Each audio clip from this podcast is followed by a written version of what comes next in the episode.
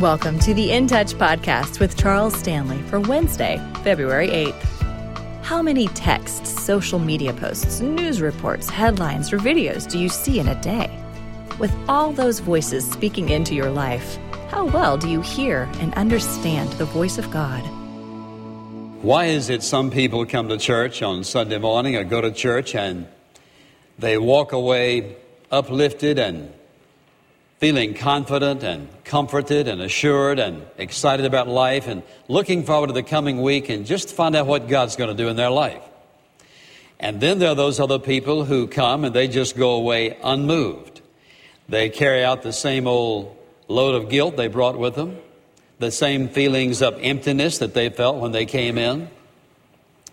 They walk away with the same sense of uncertainty, insecurity, and oftentimes fear and dreads of facing the week that's ahead of them. What is the difference in these two groups? I think there are probably some reasons, but there's one reason I want us to talk about in this message. I want to talk about how to listen to the Word of God. And I want you to turn, if you will, to the book of Nehemiah and the eighth chapter. So the first word I want you to jot down is eagerly. That is, a person should come to church or go to church their attitude should be to listen to the Word of God eagerly. Now listen to what happens here. It says in chapter 8 verse 1, all the people gathered as one man at the square, which was in front of the water gate, and they, they asked Ezra, the scribe, to bring the book of the law of Moses, which the Lord had given to them. So they were the ones who were asking, we want to hear from God's Word. Remembering now that many of them had never heard, they had only heard what the Word of God said. Remembering now, of course, they don't have Bibles, they don't have pads, uh, they don't have copies of the scroll. And so this was a very, very momentous time for them. And so they were eager to hear what did God really and truly say to Moses.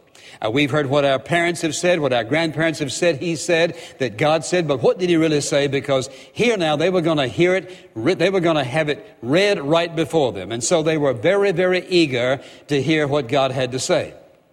The second word I want you to jot down is attentively. Look what happens here. So then Ezra, in verse 2, Ezra the priest brought the law before the assembly of men and women who could listen with understanding on the first day of the seventh month. And he read from it before the square which was in front of the water gate from early morning until midday. Now they didn't know anything about one hour long messages. Thank you. It says, in the presence of men and women, those who could understand and all the people were what? Attentive to the book of the law. These people stood. When they stood, they gave their absolute undivided attention because they knew they had to remember what they were hearing. Suppose you had no notes, and suppose you had to walk out of here, and the only thing you would have is the fact that what you could remember, and no one else could tell you what you heard. How little truth, I'm afraid, you and I would carry out. Because our lives are so full. You think about all the things that clamor for your attention in any given day. Now, you think about this. You think about, let's give it about 16 hours a day, of all the things that you hear. How much time do you focus, do you give your attention to Almighty God, to His Word, in any given day out of seven days? So therefore, because it's so little time, is it not true that when you and I come to open the Word of God together, to say, Lord, what are you saying? That we should give him our absolute undivided attention? That the truth is that there's not anything else in the world that matters right now but God, speak to my heart. What do you want to say to me?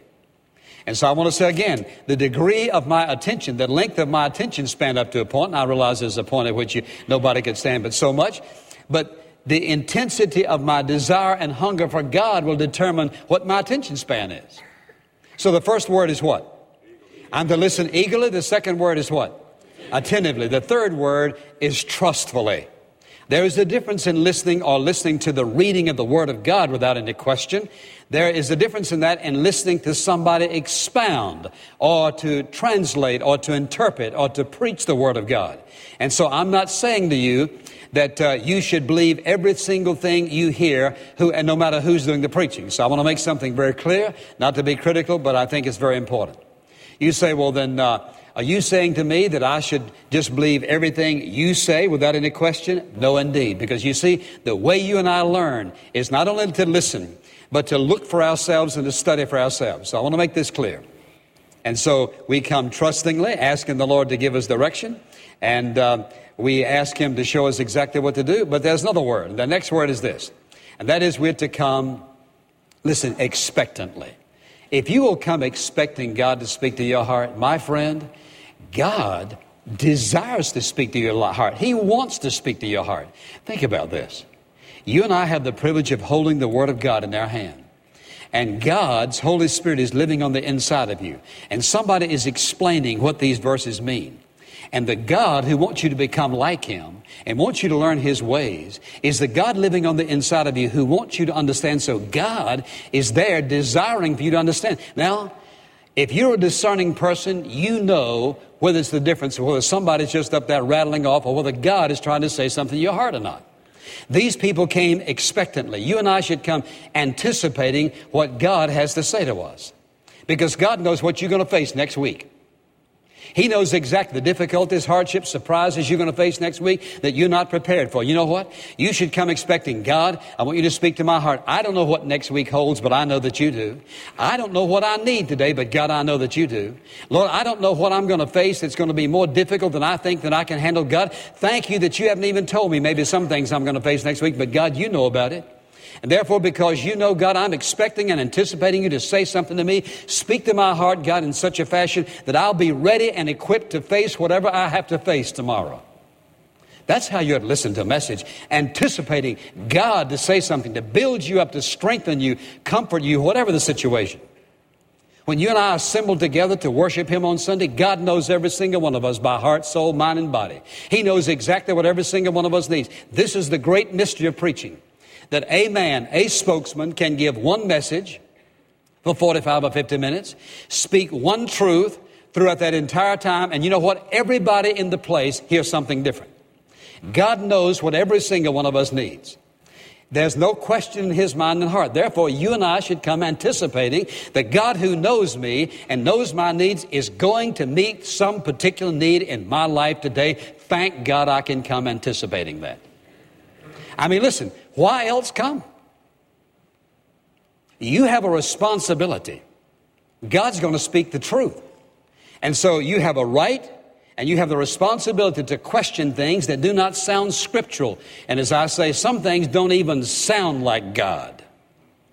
They don't even sound like God. Listen carefully. Do not buy everything you hear because of a personality. You buy it because it is the written revelation of the living God. That's the thing that makes the difference. Well, what's the first word? We listen how? Eagerly and attentively and trustingly and what else? Expectantly. And the fifth word is we listen prayerfully. Now listen carefully. We're to pray at least for two things when we begin to listen to the Word of God. And so somebody says, Well, you know, what should I pray? Go back to 1 Samuel chapter 3. You recall that Eli the priest has little Samuel now um, with him, and he's bringing him up and tutoring him, and he's a young lad. And I want you to notice, if you will, in this third chapter, what happens. The Lord is speaking to little Samuel, young Samuel. And of course, he doesn't know what's going on. He doesn't understand what's happening. It's so evident that somebody's talking. Here's what happens. Look, if you will, in verse 8, 1 Samuel 3. So the Lord called Samuel again for the third time, and he rose and went to Eli and said, Here I am, for you call me. Then Eli discerned that the Lord was calling the boy. And Eli said to Samuel, Go lie down, and it shall be, if he calls you, that you shall say, Speak, Lord, for thy servant is listening. You know what? You walk in here on Sunday morning, before the message begins, I want to ask you to start praying that prayer. Speak, Lord, for thy servant is listening. Eh, speaking of yourself, Lord, I'm listening. Speak to my heart, God, I'm listening. Your prayer is, God, speak to my heart. Now listen to what he says. Asking it shall be given you, seeking you shall find, knocking it shall be open to you. He says, if we ask, we're going to receive, seek, we're going to find, knock, we're going to be open. There's one thing I know that I don't ever have to put on the end of this prayer, if it be thy will. If I say, Lord, Speak, thy servant is listening. God Almighty is going to answer that prayer because that's exactly what He wants to do. He wants to speak to our heart, He wants to speak to our spirit. And so, speak, Lord, thy servant listens. Let me tell you something.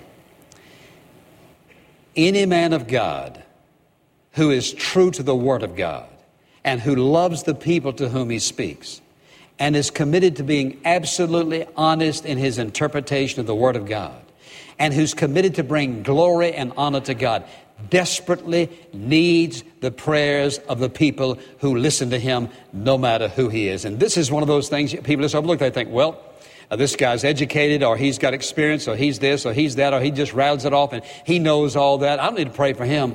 Friend, yes, Every single pastor, every man of God who stands with this book desperately needs the prayers of godly people, asking God to work the truth in his life, teach him the principles, show him how to live it, show him how to teach it, make it simple through him, God. I'm probably the most needy person in here. And yet people have the idea, well, the pastor, I mean, you know, he can just trust God. Well, I want to make a public confession. I need you to pray for me. I can tell you that. Let me tell you something. I, I, I, wouldn't even think about walking out of here thinking that somehow that I'm smart enough to open this book and, and somehow, you know, I, I can figure this all out. There's not a man alive who is. And you know why God's changing people's lives and why He's working in your life and why He's making a difference? Because enough people, listen, there are people all over this world who pray for me, and I'm grateful for every single one of you. Don't stop now. That's what I tell people. People say, I'm praying for you. I said, don't stop now. I desperately need it. You know why? Because I want to know everything I can know about God. I want to learn everything I can learn about Him. You know why? Because I'm excited about what happens to me, and secondly, I'm excited about what happens to you. Listen carefully. The most important thing that any pastor does, second to nothing in all this world, is to get on his knees before the Word of God in prayer, seeking the mind of God for himself before he seeks the mind of God for anybody else. That is the most important thing he'll do. In the first day of his ministry to the last day of his ministry, nothing is so important as getting on your face before God and asking God, speak to my heart, Lord. Open my heart. Help me to be able to accept and receive what you're saying. Show me how to work this in my life. It is the most important thing. Listen, it's the most important thing that I can do. The most important thing you can do for me is to cry out to God in my behalf. Teach this man the truth so he can teach us the truth so our life can be changed so we can bring glory to God. Most important thing. What's the first word? Eagerly. We listen eagerly. Secondly, we listen what? Attentively. Number three, we listen what? Number four, we listen what?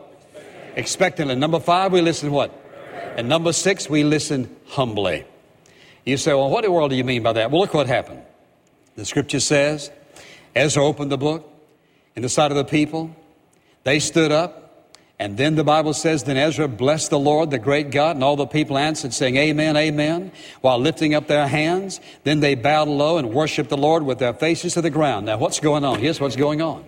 Here's what they're saying. They're saying, Amen, Amen. We, we concur with you. We agree with you, Ezra, to, that today we understand the revelation of God. Then the Bible says, what did they do?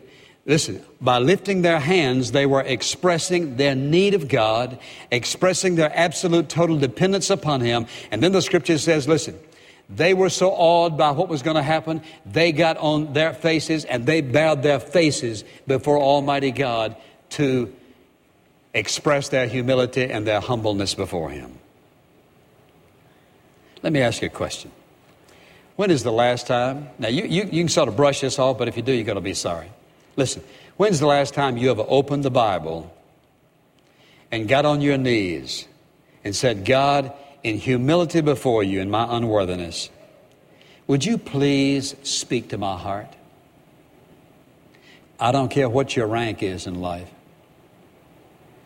Have you ever gotten on your knees with an open Bible and asked God to speak to your heart and tell Him that you wanted to hear from Him above everything else? When I think about how many people will trust the Lord Jesus Christ and live their entire life, live their entire life and never at one single time in their life ever honor God or this book enough to lay it on the floor and get down before it, humbling themselves before this almighty, sovereign, loving God and say, Lord, speak to my heart, thy servant listens. And I'm simply saying, if you are willing to open this book and get before God, God will make himself so real and personal to you. You listen, you won't ever want to forget what he said. We come to him humbly. God, I'm unworthy, I'm unfit. I'm a sinner saved by your grace, but God, you said you love me unconditionally. I need to hear from you. The next word, number seven, is purposefully. I am to listen to the Word of God with a definite purpose in mind. And that purpose is what? That purpose is that I want to understand who He is, what He's like, how He works, and I want to hear what He has to say to me personally. I do not believe that in any given message on any given Sunday, that anybody could sit here, listen to the Word of God without God saying something specific and personal to every single one of us if our hearts are opened. Because it is eternal truth, it's comprehensive truth. It is truth that is personal and intimate. It is truth that affects every single aspect of life. It is to listen purposefully. Why do you go to church? Somebody says, Well, you know, habit, I've been used to doing it all my life. I enjoy it. That's not a good purpose. The purpose is to hear from God. The purpose is for God to deal with me, to equip me to face life next week or even before the day is over. So, we come to listen purposefully. Lord, I want to listen so that I hear truth, so I can share truth, and so I can, I can give truth to someone else with a very definite purpose in mind. And there are lots of other things I could say, but I'm giving you one more last word. And I want you to write down joyfully, because I want you to notice a wonderful thing that happened here. The scripture says in this ninth verse, it says, Then Nehemiah, who was the governor, and Ezra, the priest and scribe, and the Levites who taught the people, said to all the people, This day is holy to the Lord your God. Do not mourn or weep. They were weeping and mourning because of they under conviction and realizing that those 70 years uh, in captivity was because of their sin and the sins of their forefathers primarily. For all the people were weeping when they heard the words of the law, and I'm sure they're weeping in joy also. Then he said to them, Go eat of the fat, drink of the sweet, send portions to him who has nothing prepared. For this day is holy to our Lord. Do not be grieved, for the joy of the Lord is your strength. So the Levites calmed all the people, saying, Be still, for the day is holy, do not be grieved. And all the people went away to eat, to drink, to send portions, and to celebrate a great festival, because they understood the words which had been made known to them. Now, what does that say? It says, Listen, you and I should come eagerly and attentively.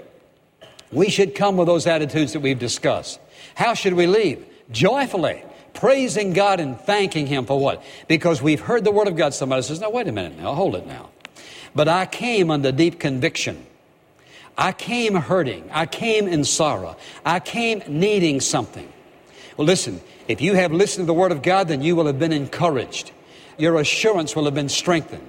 And so what happens? No matter how you walk in, you should be able to walk out with a sense of confidence God loves me. This is the Word of God. He cares for me. He's going to make a way for me in this coming week. God's going to show me. He's going to strengthen me. He's going to enable me to walk through this difficult time in my life. God is going to do this in my life because this is the God whom I serve. You and I should be able to walk out of here no matter what with a sense of utter joy deep down inside. Somebody says, but wait a minute now. But I came with, con- I got under conviction over sin. How am I going to walk out joyfully? Repent of it, deal with it. If you don't deal with it, you're not going to walk out of here then a joy. But you and I should be able to walk away with joy in our heart. God has spoken to my heart today. I've been enriched in the Word of God. I have worshiped Him and sang to Him. I've praised Him and I'm rejoicing in Him and I'm looking forward to see what God's going to do in the coming week. So, let's start with number one. How do you listen to the Word of God? I want you to say it enthusiastically, even if you have to read it. Number one, eagerly. Number two, attentively. Number three, trustfully. Number four, expectantly. Number five, prayerfully. Number six, humbly. Number seven, purposefully. And we should leave joyfully. Amen? Amen. Amen.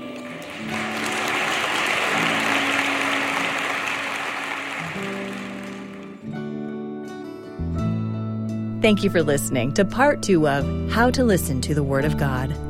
If you'd like to know more about Charles Stanley or In Touch Ministries, stop by intouch.org. This podcast is a presentation of In Touch Ministries, Atlanta, Georgia.